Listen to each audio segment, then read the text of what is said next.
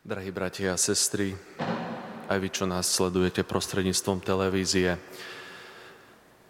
ak sa pozrieme na dnešné evanielium, tak na prvý pohľad ten Ježišov prístup je divný.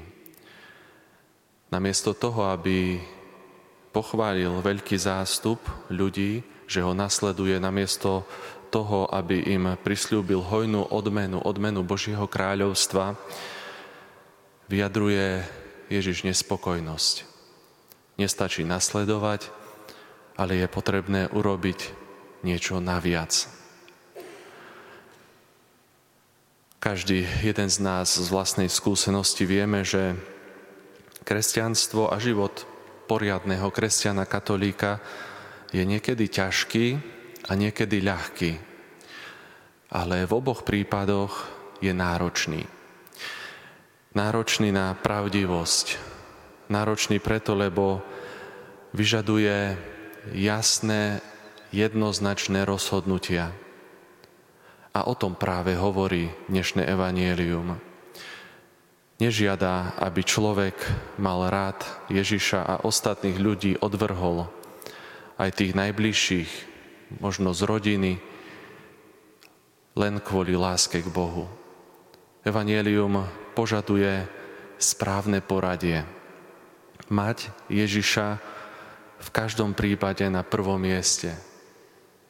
Ale nie preto, že by samotný Kristus žiarlil, ale preto, lebo On sám tvorí vstup ku všetkému dobrému. Nie nadarmo v Jánovom evanieliu samotný Kristus o sebe hovorí, ja som dvere k ovciam.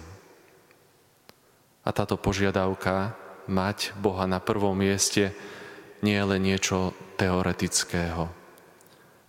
Nie je to vec akéhosi zoznamu, ktorý by sme mali mať kde si doma dobre uložený a ten zoznam dobre zvládnutý.